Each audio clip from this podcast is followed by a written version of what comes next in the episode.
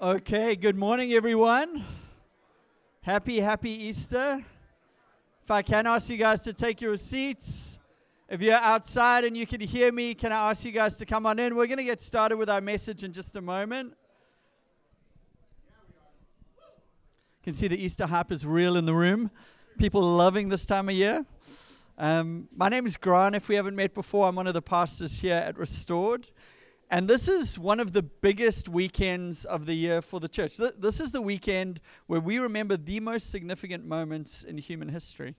We're remembering the death, the burial, the resurrection of Jesus together as his people.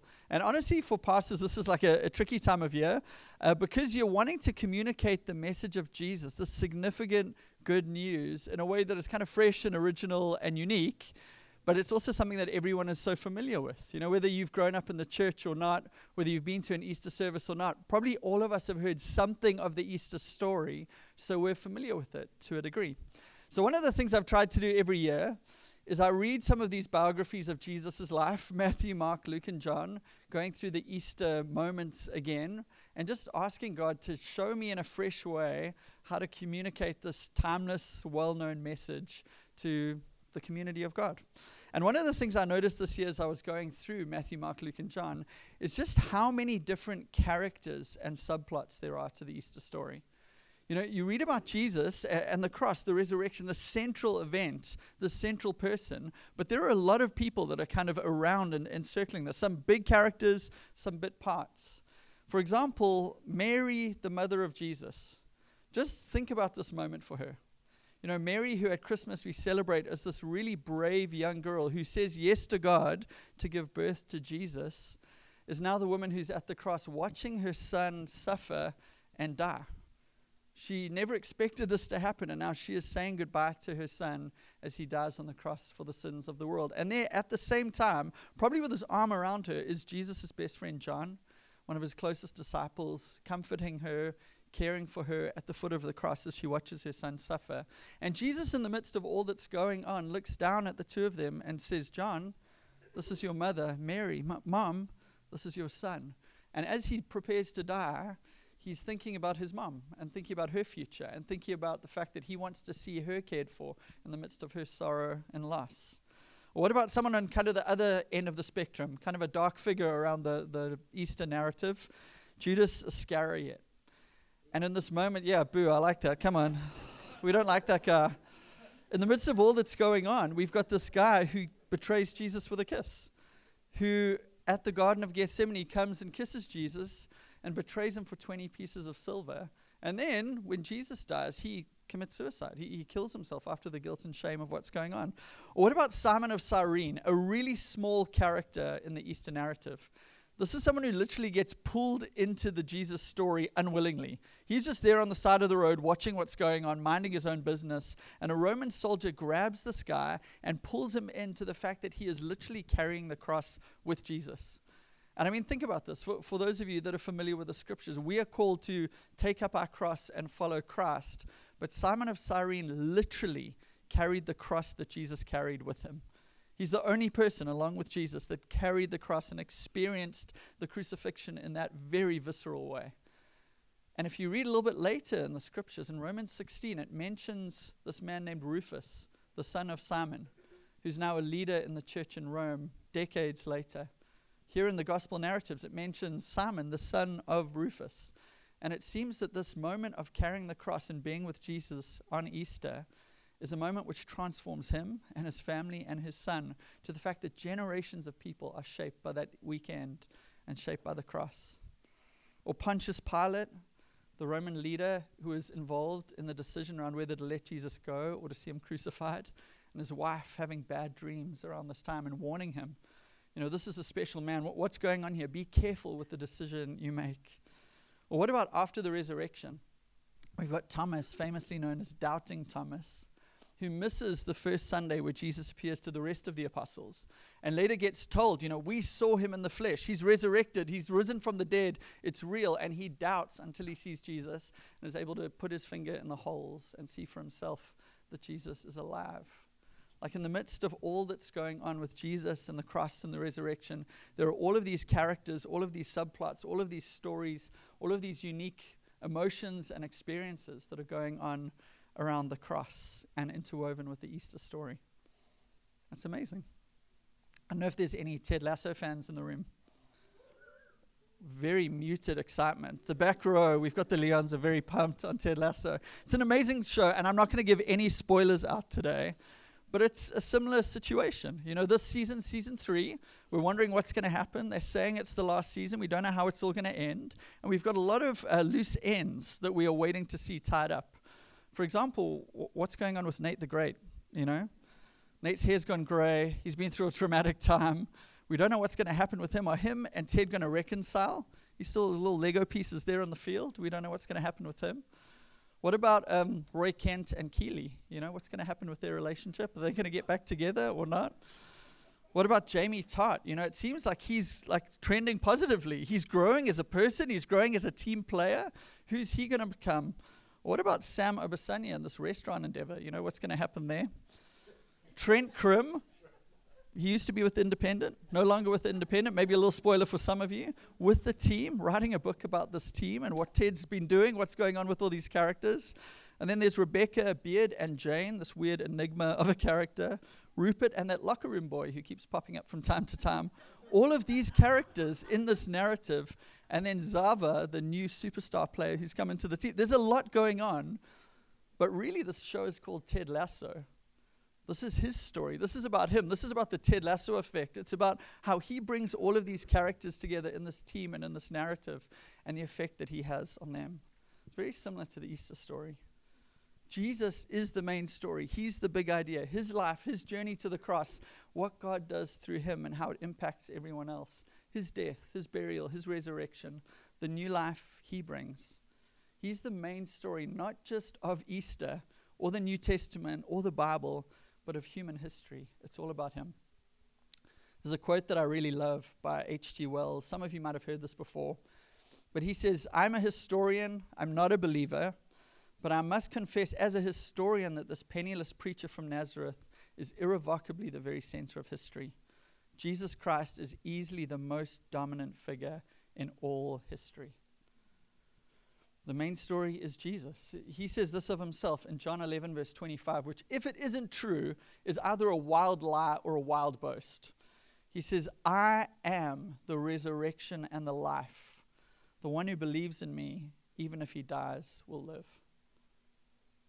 Easter is about Jesus. Human history is about Jesus. But life itself is about Jesus too. Each of our lives, as we're seeing here, are like those characters and those subplots and Ted Lasso, all of these New Testament characters surrounding Easter. We have our life, we have our story, we have things that are going on, but actually these are meant to be interwoven to the big story of Jesus and what he's doing in human history. Our lives are meant to be connected into his life and the new life that he offers, that we can experience the purpose that God has for each of us. And I hope this morning that that happens for you as we celebrate Jesus, as we celebrate Easter, as we remember the cross and the resurrection, I hope that I'm able to help you today to connect your story, your subplot into the grand narrative of God. Although I've already mentioned a bunch of other New Testament characters this morning, I think the one who stands out to me the most is probably Peter. Peter's story around the cross is the most human, the most visceral, the most flawed, the most relatable, I think. And as we look at something of a story, I think we'll see ourselves in him. Peter was a very ordinary fisherman, probably um, working for a relatively successful small company. And when Jesus came into his life and called him to follow him, he gave everything up. He left behind the family business, he left behind his family and his life as he knew it to follow Jesus into the unknown and uncertain. And he spent three or so years following Jesus everywhere he went listening to his teaching, watching his healings, watching his miracles, getting to spend time with Jesus. I, I, think this would be my highlight around the campfire, hearing Jesus talk, asking him questions, sharing stories, just able to watch Jesus' life. And he was one of Jesus' best friends, the, the inner circle, one of the three, along with James and John, that got these backstage passes into moments with Jesus that none of the other disciples got to see or witness or be a part of. He was there with Jesus experiencing Jesus, hearing from Jesus, enjoying Jesus. But he was far from perfect. He definitely had his stuff. He definitely wasn't a perfect man. And in one key situation, after Jesus tells the disciples that he's going to go to the cross, this is way before this happens. There's a moment where Jesus warns them and says, When this happens, when I'm crucified, when I die, you guys are all going to scatter all over the place. And Peter, in that moment, replies rather self assuredly, and he says, Jesus, not me. Maybe the rest of these guys, but I won't do that. In Matthew 26, verse 33 to 35, it says this Peter responds to Jesus and says, Even if everyone falls away because of you, I will never fall away. Even if everyone falls away because of you, I will never fall away. Now, this is a bit of um, artistic license here. But I'm wondering if in that moment, as Jesus says this to Peter and the disciples, if Peter starts to point around the room at the other guys and says, Even if they all fall away, I never will. You know, there's no ways I would do that. In verse 34, Jesus responds. He says, Truly I tell you, tonight before the rooster crows, you will deny me three times. Now, I don't know if you had a moment like that, how you would feel or how you would respond. If Jesus tells you something and you kind of defiantly respond to him and say, No ways, Jesus, like that might be one of the other guys. I don't know about them, but I know for me that won't happen. And Jesus doubles down and he says, Truly I tell you, this is going to happen. Truly I tell you, before the rooster crows, you will deny me two times. How would you respond? I think for me, I know I would believe him because it's Jesus. You know, I'd be like, I can't believe I'm going to do this, but like if you're saying it, I believe it. And secondly, I would feel really discouraged. Be like, Jesus thinks this of me. Like, even if I didn't believe it was true, be like, wow, Jesus believes that I'm the kind of person who would deny him. Jesus believes that I'm the kind of person, if the pressure is on, if, if people are asking me, that I would deny him to save myself. But not Peter. Peter's so self confident. He goes, No ways, Jesus. I would never do that. You know, that's not who I am. And he responds and says it this way in verse 35 Even if I have to die with you, Peter told him, I will never deny you. And now he's had a bad effect on all the other disciples. And it says, and all the disciples said the same thing. Peter doubles down. Like he, he says, No ways. Jesus says, Truly, Peter, I'm you're going to do it. Let me give you details. Later today, you will deny me three times. And he says, I would rather die than do that. He doubles down. He says something that sounds courageous and brave. He looks really good saying this in front of the other disciples. Like, I would never be that kind of person. I'm much better than that. Peter looks Jesus in the eyes and he says to him, You're wrong. I'm right. I know better than you. Now, I just want to say if you're in this room and you're not a follower of Jesus, every single Christian in this room does the same thing regularly. You know, we look at Jesus in the eyes, probably more implicitly and subtly than Peter does. And we also say, I know better than you, and I think my way is better than yours. I think some of us, maybe even from this last week or month, are like, yeah, I, I know moments where I chose my own way instead of Jesus' way. But we don't do it as directly often as Peter does in a room of people, publicly looking Jesus in the eye and disagreeing and saying, You're wrong, I'm right, I know better. But spoiler alert, Jesus was right. Jesus was right. He knew better. Peter does deny him three times later that day to three different people, saying, You're with that man. You're with Jesus. You're one of his disciples as the crucifixion is beginning to happen. And in the Gospel of Mark, which is actually Peter's story, it's his biography of Jesus. Peter, as an older man, gives you a bit of a behind the scenes look at what was going on in that moment. It says this in Mark 14, verse 71 to 72. Then he started to curse and swear. Peter's being vulnerable here. He's being open. You know, no one else would know the details of what happened with this third person, but he's telling us honestly how he responded. He curses and swears and says, I don't know this man you're talking about. Like, I don't know what you think this looked like, but he's saying, I swear to God, I swear on my mother's life, wh- whatever. He's cursing and saying, I don't know him. Don't accuse me of being associated with Jesus. And immediately, a rooster crowed a second time, and Peter remembered when Jesus had spoken the word to him Before the rooster crows twice, you will deny me three times. And he broke down and wept. He didn't believe he was capable of this. But when the rooster crows, he realizes it's true. I'm not the man I thought I was. Jesus could see it. He could see through me. He could see what was inside of me. But until he heard the rooster crow, until he realized what he was doing, he didn't know who he really was. It's devastating for him. He'd been so self confident. He'd been so defiant. He'd been so sure of himself. I'm not that kind of person. But he realizes in that moment when the rooster crows that he is. He'd made all these bold statements in front of everyone. You know, maybe all of these people would do that. Maybe they would deny you, Jesus, but not me. And now he realizes that he was that guy all along. Peter is proud, and Peter is not very self aware. But in that moment, he's seeing what's truly inside of himself. He's seeing what he's truly capable of, and he's pretty surprised. Last week, Andy mentioned a book called Invitation to a Journey by Robert Mulholland. And in that book, he talks about the Christian life and the Christian journey and how we change. And he speaks about these four levels of growth or purgation or sanctification or becoming like Jesus. And the first one is like a pretty simple one. It's like when you start to follow Jesus, we stop with the big sins. You know, the obvious sins, to be really over the top the murder, the killing, the lying, the stealing, that kind of thing. We cut those things out of our lives because we know they shouldn't be there. Then we go a little bit deeper to some of the things that in our culture would be acceptable, but which actually in following Jesus and living the way of Jesus would not be. And then there's a deeper level than that. These are the unconscious sins that we're unaware of. Things that we do or don't do that we should do.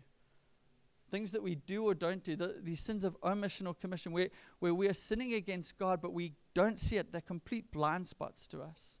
But there's an even deeper level than that, which is what's going on with Peter in this moment. I'm going to read you guys a quote from Mulholland. It says, The final stage in the purgation process, in this growth process, deals with deep seated attitudes and inner orientations of our being, out of which our behavior patterns flow. Here, God is dealing primarily with our trust structures, especially those deep inner postures of our being that do not rely on God, but on self for our well being. Here we make the devastating discovery of all the ways in which we are captive to our own anxieties, driven by a need to control God and others, and impose our own order on things. We begin to get a glimpse of the false self that functions primarily to keep us safe rather than helping us to know how to abandon ourselves to God. At this level, we must take a hard look at whether or not we really are trusting ourselves to God and to the flow of God's Spirit or whether we are completely bound up by defensive, self protective patterns that only serve to help us maintain our sense of self of security and well being in the world. For Peter, this rooster crowing moment is a moment where he realizes something about himself that he hasn't before. He sees something in himself that Jesus knew about, that Jesus was aware of, but which he wasn't. That at this lowest level, in these trust structures, that actually he is living for himself, relying on himself, trusting himself rather than God. And it catches him off guard. Now, I want you to think about something else to do with Peter. Peter is a professional Christian. This is his job. This is where he gets his salary from. He's, he's a pastor like me. Peter, Peter was the kind of guy who would preach Easter sermons. You know, he would get up on stage, he would talk about Jesus to a crowd of people like this.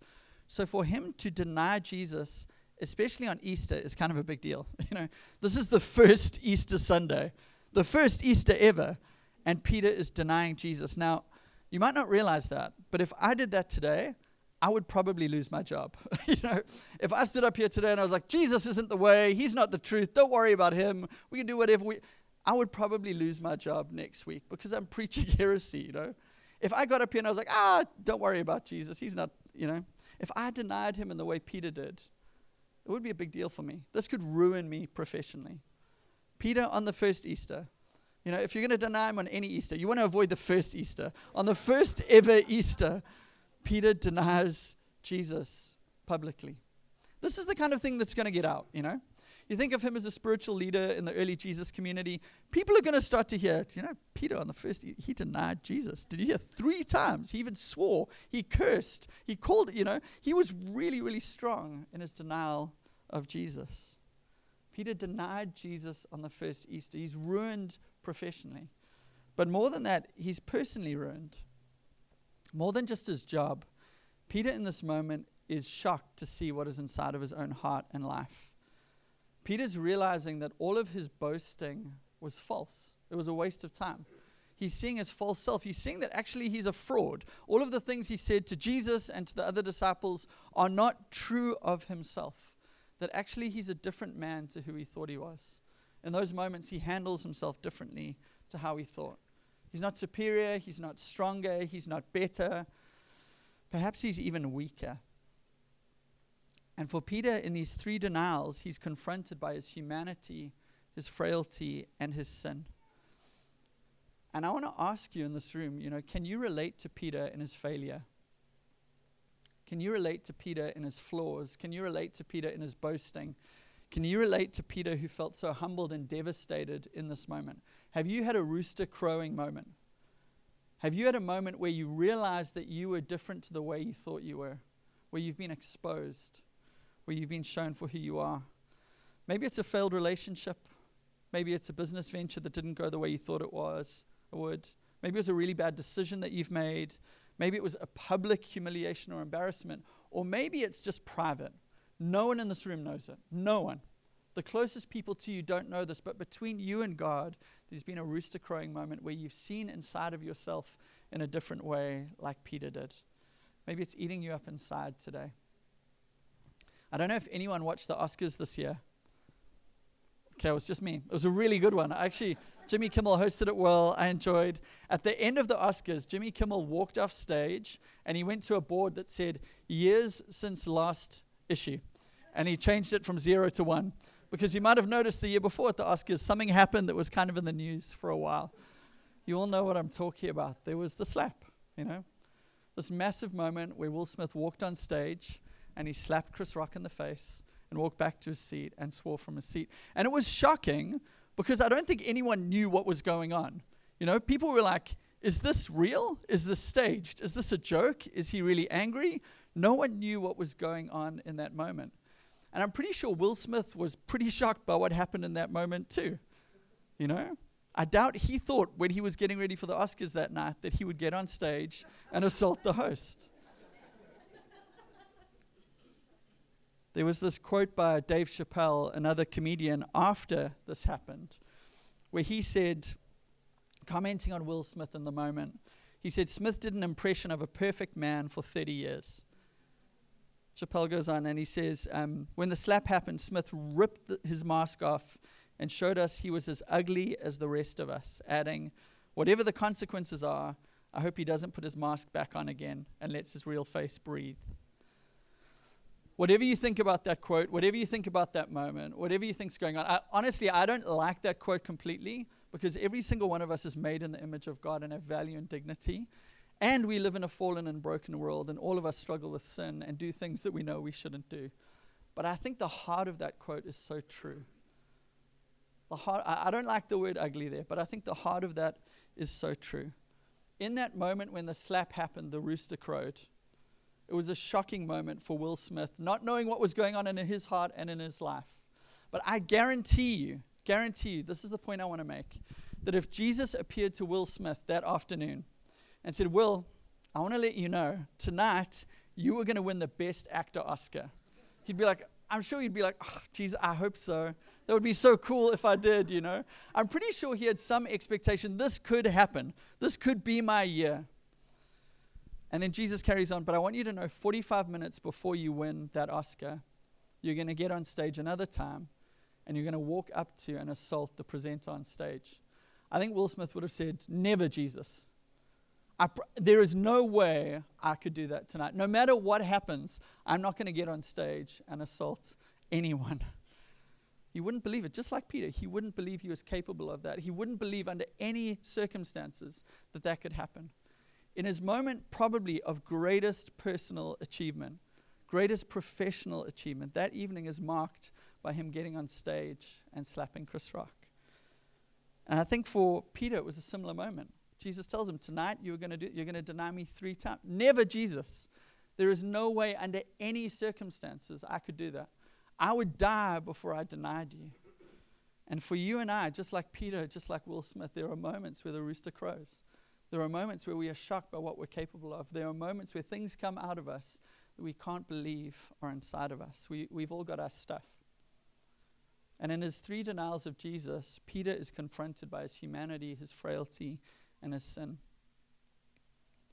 Now, I want you to think about the moment where Peter meets with Jesus again after the crucifixion. He knows he's denied Jesus. He, he knows that Jesus knew he was going to deny him and that Jesus was right. Now, Jesus has been raised from the dead. And Peter, who thought, maybe I'm going to get away with this, knows he's got to see Jesus again. And they meet up for this beach barbecue, fish barbecue. And there's this incredible elephant in the room, this awkwardness of Peter and Jesus having this face off and having this conversation. P- Peter knowing he was wrong, and not only that he was wrong, but that he denied and betrayed Jesus. And in John 21, verse 15 to 18, we get a bit of a snapshot into what happens. Says, When they had eaten breakfast, Jesus asked Simon Peter, Simon, son of John, do you love me more than these? And I like to think, again, this is artistic license, that maybe Jesus pointed at the other disciples, just like Peter had done, when in Matthew 26 33 he said, Even if everyone falls away because of you, I will never fall away. Peter had claimed that he loved Jesus more, that he was stronger, that he was better, that he was more resilient, that he was more courageous, that he was more gritty, that he was whatever adjective you want to use, fill it in there. Peter had claimed this, but now he knows that's not true. He's not who he thought he was or who he said he was. And now Jesus asked me, Do you love me more than these? And Peter doesn't brag now. He doesn't say much. He just says, You know that I love you. He's a humbled man. He's walking with a limp. He's been exposed. He feels vulnerable. You know that I love you. No more bravado, no more pride, no more comparison, no more exaggeration. You know that I love you. Verse 16. A second time Jesus asked him, Simon, son of John, do you love me? Yes, Lord, he said to him. You know that I love you. Shepherd my sheep, he told him. Verse 17, he asked him the third time, Simon, son of John, do you love me? Peter was grieved that he asked him the third time. Do you love me? He said, Lord, you know everything. You know that I love you. Feed my sheep, Jesus said. And Peter had denied Jesus three times on the night of the crucifixion. So, here, in the moment of them getting back together on the beach, Jesus asked this question three times, not to dig the knife in deeper, but to redeem Peter and to redeem his betrayals and his denials. Three times he asks him to three times reinstate him so that he will continue the work that God has called him to do. I want you to picture the scene almost like Jesus taking out the surgeon's scalpel. This is delicate surgery that's about to happen on the beach. Peter has just seen these subterranean levels of his heart exposed levels of pride, levels of arrogance, levels of self reliance. And Jesus is going deep into those places of his heart and soul and life to bring his love and truth and redemption to restore Peter. That beach was a messy beach. this was a bloody, messy, gutsy moment as Peter experiences surgery before the great physician, the, the, the great healer there on that beach. But uh, Jesus isn't just opening Peter up to expose him, or he's not humiliating him. He, he's not embarrassing or shaming him at all. In fact, he's doing this to deal with his shame and his guilt and his embarrassment and his humiliation. He's opening Peter up so that he can heal him at the deepest possible places, to save him, to redeem him, to change him, to give him new life. Jesus is the great physician, and he's giving Peter what he needs in this moment. And in this moment, as we see Peter's subplot connected with the story of Easter, we're seeing both the resurrection of Jesus and the death and resurrection of Peter take place. Does that make sense? You see, as the rooster crowed that third time, as Peter denied Jesus that third time, it was like the old Peter died. As the rooster crowed, Peter realized that he was someone he didn't realize he was, and he would never be the same from that moment on. It's like Peter died the old Peter, brash and proud and arrogant and kind of self assured in those ways, is gone. And now on the beach, what Jesus is doing is redeeming him and giving him new life. It's, it's like he's being born again. It's like Peter is being resurrected to a new life, a whole new Peter. And in this passage, do you notice that Jesus never mentions Peter's sin? Kind of shocking, you know? I don't think that's the way I would have handled the situation with Peter on the beach if I was Jesus. Jesus never tells Peter to stop doing the things he did, to stop being proud or arrogant, to stop lying, denying him, to stop being a coward. He never says any of those things. Jesus also never brings up the past. He never says, Hey, Peter, remember that time I, I said you deny me three times? Told you so. He never does that. You know, he could have. He had every right to do it, but he never does that. Why do you think Jesus doesn't do that?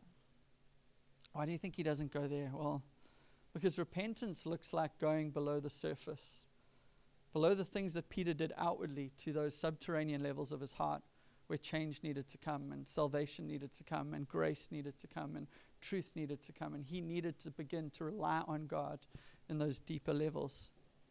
Jesus doesn't bring up the sins. He says, Do you love me more than these? And Peter says, Yes, I love you. You know that I love you. No more than these. The other people are out of the story. It's just him and Jesus. You know that I love you. You know everything. You know that I love you. And this, Peter's saying, Lord, you know I was proud. You, you know me better than I know myself. You, know what was inside me. You knew what I was going to do. But you also know that I love you. He's also saying, I love you, not more than these, but I love you. Saying, My love isn't more impressive. My love isn't better. My love isn't greater.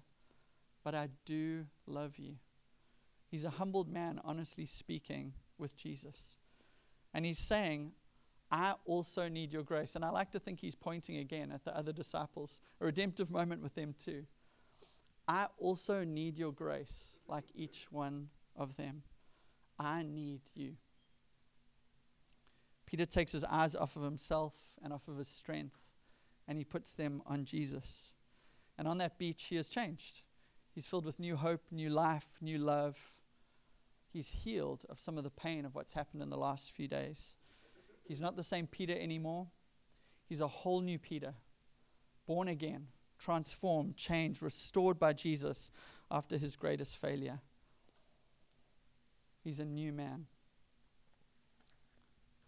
I know um, for the Christopher Nolan fans in the room, you're excited for July. Okay.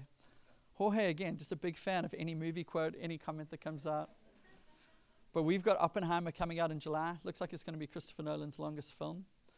But a while ago, Shell pointed out a thing from his 2017 film, Dunkirk. Right at the end of the film, there's a scene where 400,000 soldiers have been brought home. It's a moment of incredible emotion for them. And Harry Styles from One Direction fame, looking really good, but acting pretty well in the film, if you ask me.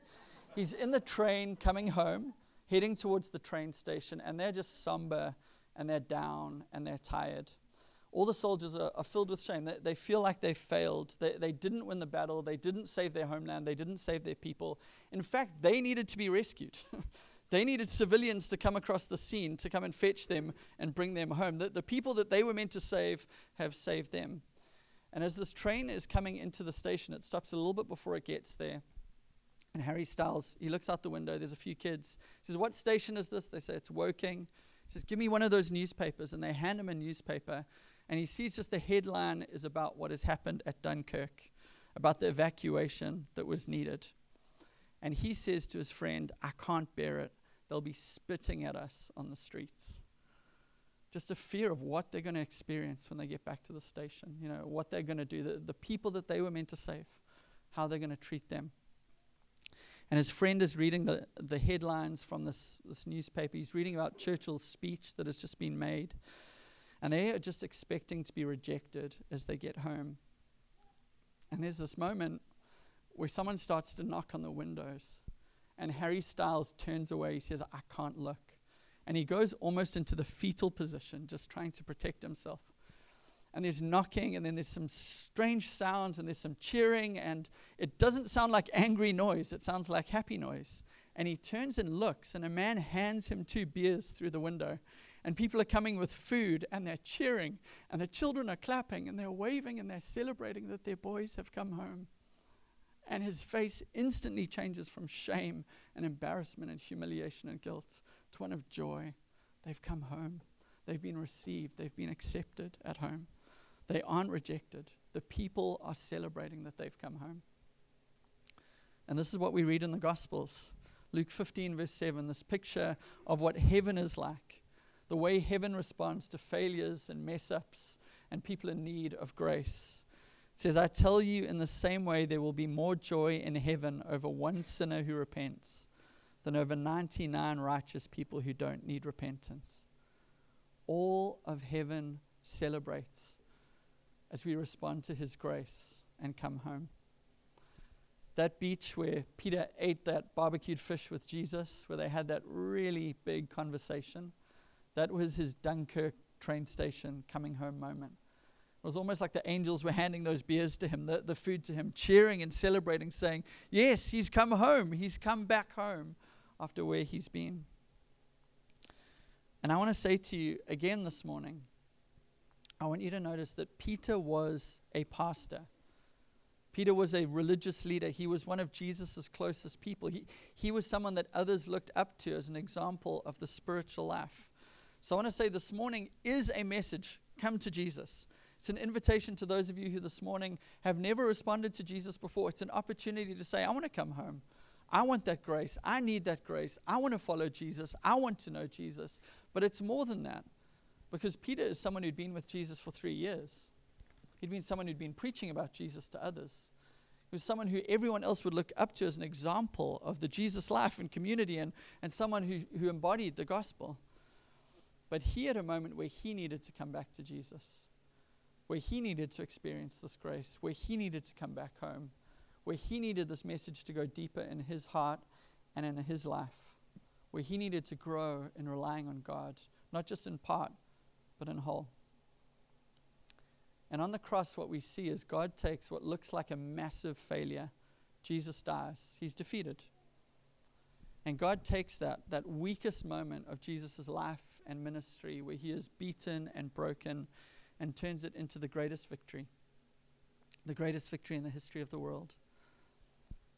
And for those of us who've trusted in Jesus, not only are our sins forgiven, not only are we washed clean of all of those things, but we are given a new life.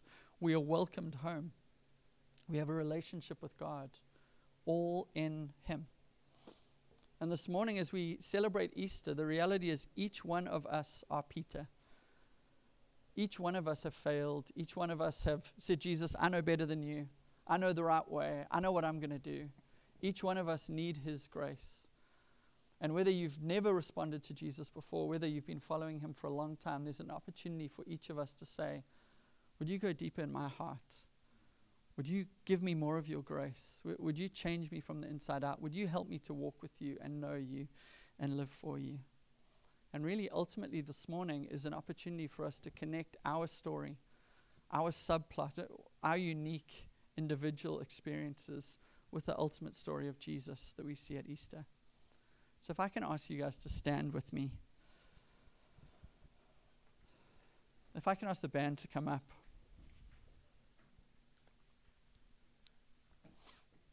I hope something from what I've shared today has stood out to you. But I want to say, I, I, do think there's two groups of people today. There's some of us who, who today we've got an opportunity to come to Jesus, to begin a journey with Him, to begin to follow Him. And I wanted to start by praying for you. So if you are happy closing your eyes where you are, if that's you today, I'd love to invite you to respond to Jesus. Imagine almost like Peter having that one on one with him, that now you would come with your sin, with, with your need, with your failures, with, with your rooster crowing moment, and ask Jesus to forgive you and give you his grace and say, I don't necessarily know all of what this means, but I want to follow you.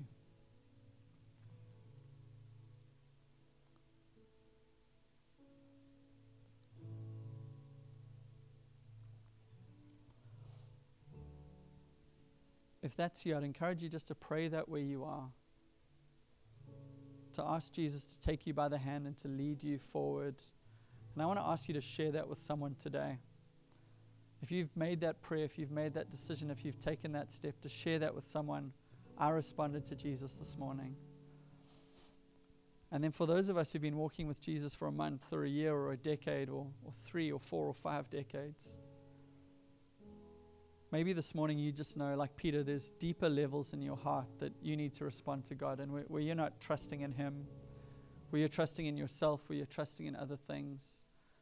Maybe there's moments of failure you need to bring to Him. Just areas where you know that you need His grace. Or maybe it's just areas where you need to have a heart to heart with Jesus. You need to sit on the beach. There's a big elephant in the room. You need to talk that through. I want to ask you to respond in your own way where you're at.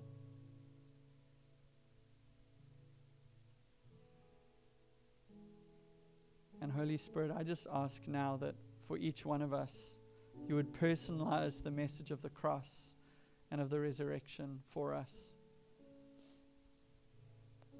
Whatever this looks like for us today, I pray that we would know what it looks like for us to respond to you today and to connect our subplot, our small story, into the biggest story of you and what you're doing. Would you come, Holy Spirit, and guide us? Amen.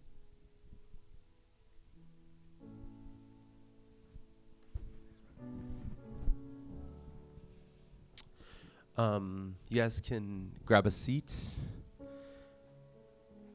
Um, you should have a communion cup that was on your chair underneath it. Um, and if you if it's not on yours, it might be underneath it. There's a chair next to you that's open.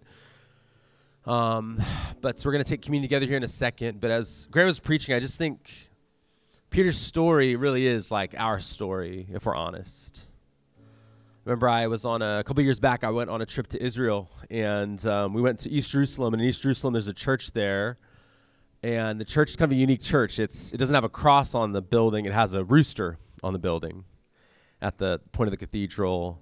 And the reason it has a rooster is um, a lot of a lot of people think that that's where the home of Caiaphas, the high priest, was, where Peter denies Jesus the third time. Ended up building a it's a Catholic church today. But again, that moment of denial, denial, denial. And the thing about Peter that's kind of wild is after Jesus restores them on the beach, a little while later, 40 days later, whatever, Pentecost happens. The Holy Spirit descends on the church. He preaches. Thousands of people come to know Jesus. Miracles are happening. Signs and wonders are happening. Radical generosity, just this beautiful utopian community starts to form, full of supernatural power and love and God's presence. And then we read in the book of Galatians that a few years later, Peter is denying Jesus again. Post resurrection, post Pentecost, walking in power, and it's like he's there again. He wants to look cool, essentially. He wants people to like him. He wants people, he's fearing man. He's too worried what people think, what they can do to him. And Paul has to call him out. And he goes, dude, you're not walking in step to the book Galatians. It's wild to me. Again, again, he's been an apostle this whole time. You guys can imagine if I like denied, you guys heard I was denying Jesus for a weekend. Like I can't like tell people, ah, it's not really, I don't know, man, I don't know about Jesus. And he does it again, he's restored again. And here's the reality is that we are messy and we are on a journey. And so as we go to communion, I want you to remember this reality that wherever you're at, whatever you're wrestling with, I would encourage you to come back to Jesus or to come to Jesus for the first time. For some of you guys, you might realize, man, I, I have to, I need to, I need to actually prioritize my relationship to Jesus. Need to actually figure out what I believe about Him and if I'm going to follow Him or not. Maybe for some guys, it's, it is coming back to church. It's it's diving into something.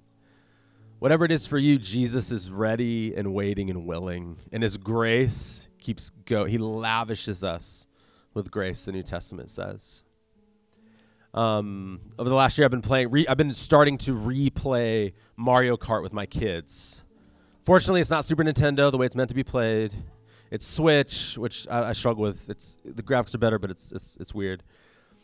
But uh, I mentioned weeks ago, but, but I just can't get over this reality that um, when you play Mario Kart, um, if you're on like Rainbow Road or any of the space ones, like if you go off the edge, there's like this, you know, fisherman. There's like a fisherman in a cloud. I don't even know how to describe it. Some sort of angel and you go off and he just grabs you he sweeps you up and he puts you back on the journey back on back into the race And I think for some of us today, um, you're like, man, I can't believe I went off again. Like Peter, I went off again. You have moments you're like, this is classic me, classic this struggle. And what you need to know is at the end of Peter's life, he he actually ended up mar- being martyred for his faith. He was crucified upside down, and he chose to be.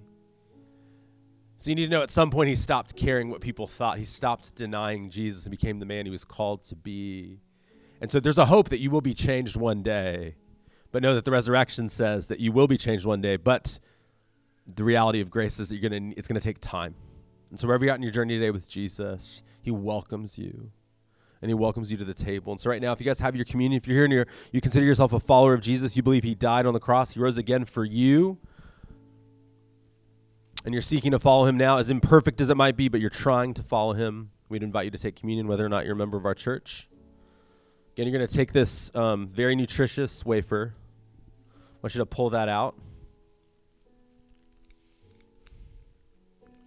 Then we're going to drink this uh, very nutritious juice. But as we do it, we're remembering that Jesus always brings us back. Jesus, thank you for rising again. Thank you for welcoming us back. Thank you that wherever we're at, some of us have even given up on ourselves. You haven't given up on us. First John says, even if our hearts con- convict us or condemn us, even if our hearts condemn us, God loves us and his love is greater than our hearts. More important than how we feel about ourselves is how you feel about us. And if we are in Christ, we have unlimited grace at our disposal to come home and to change. And so for the men and women who are here who are wondering, man, can I can I can I still walk with Jesus? Can I is it still if have I gone too far? Am I kidding myself being here today? Would you remind them you haven't? I was patient with Peter, I'm patient with you. The resurrection says one day you'll see me and be like me. And in the meantime, there's grace for your journey. So and so, Spirit, I ask that you would um, encourage men and women towards you in a fresh way as we take communion, that they'd really believe you can get us back on track.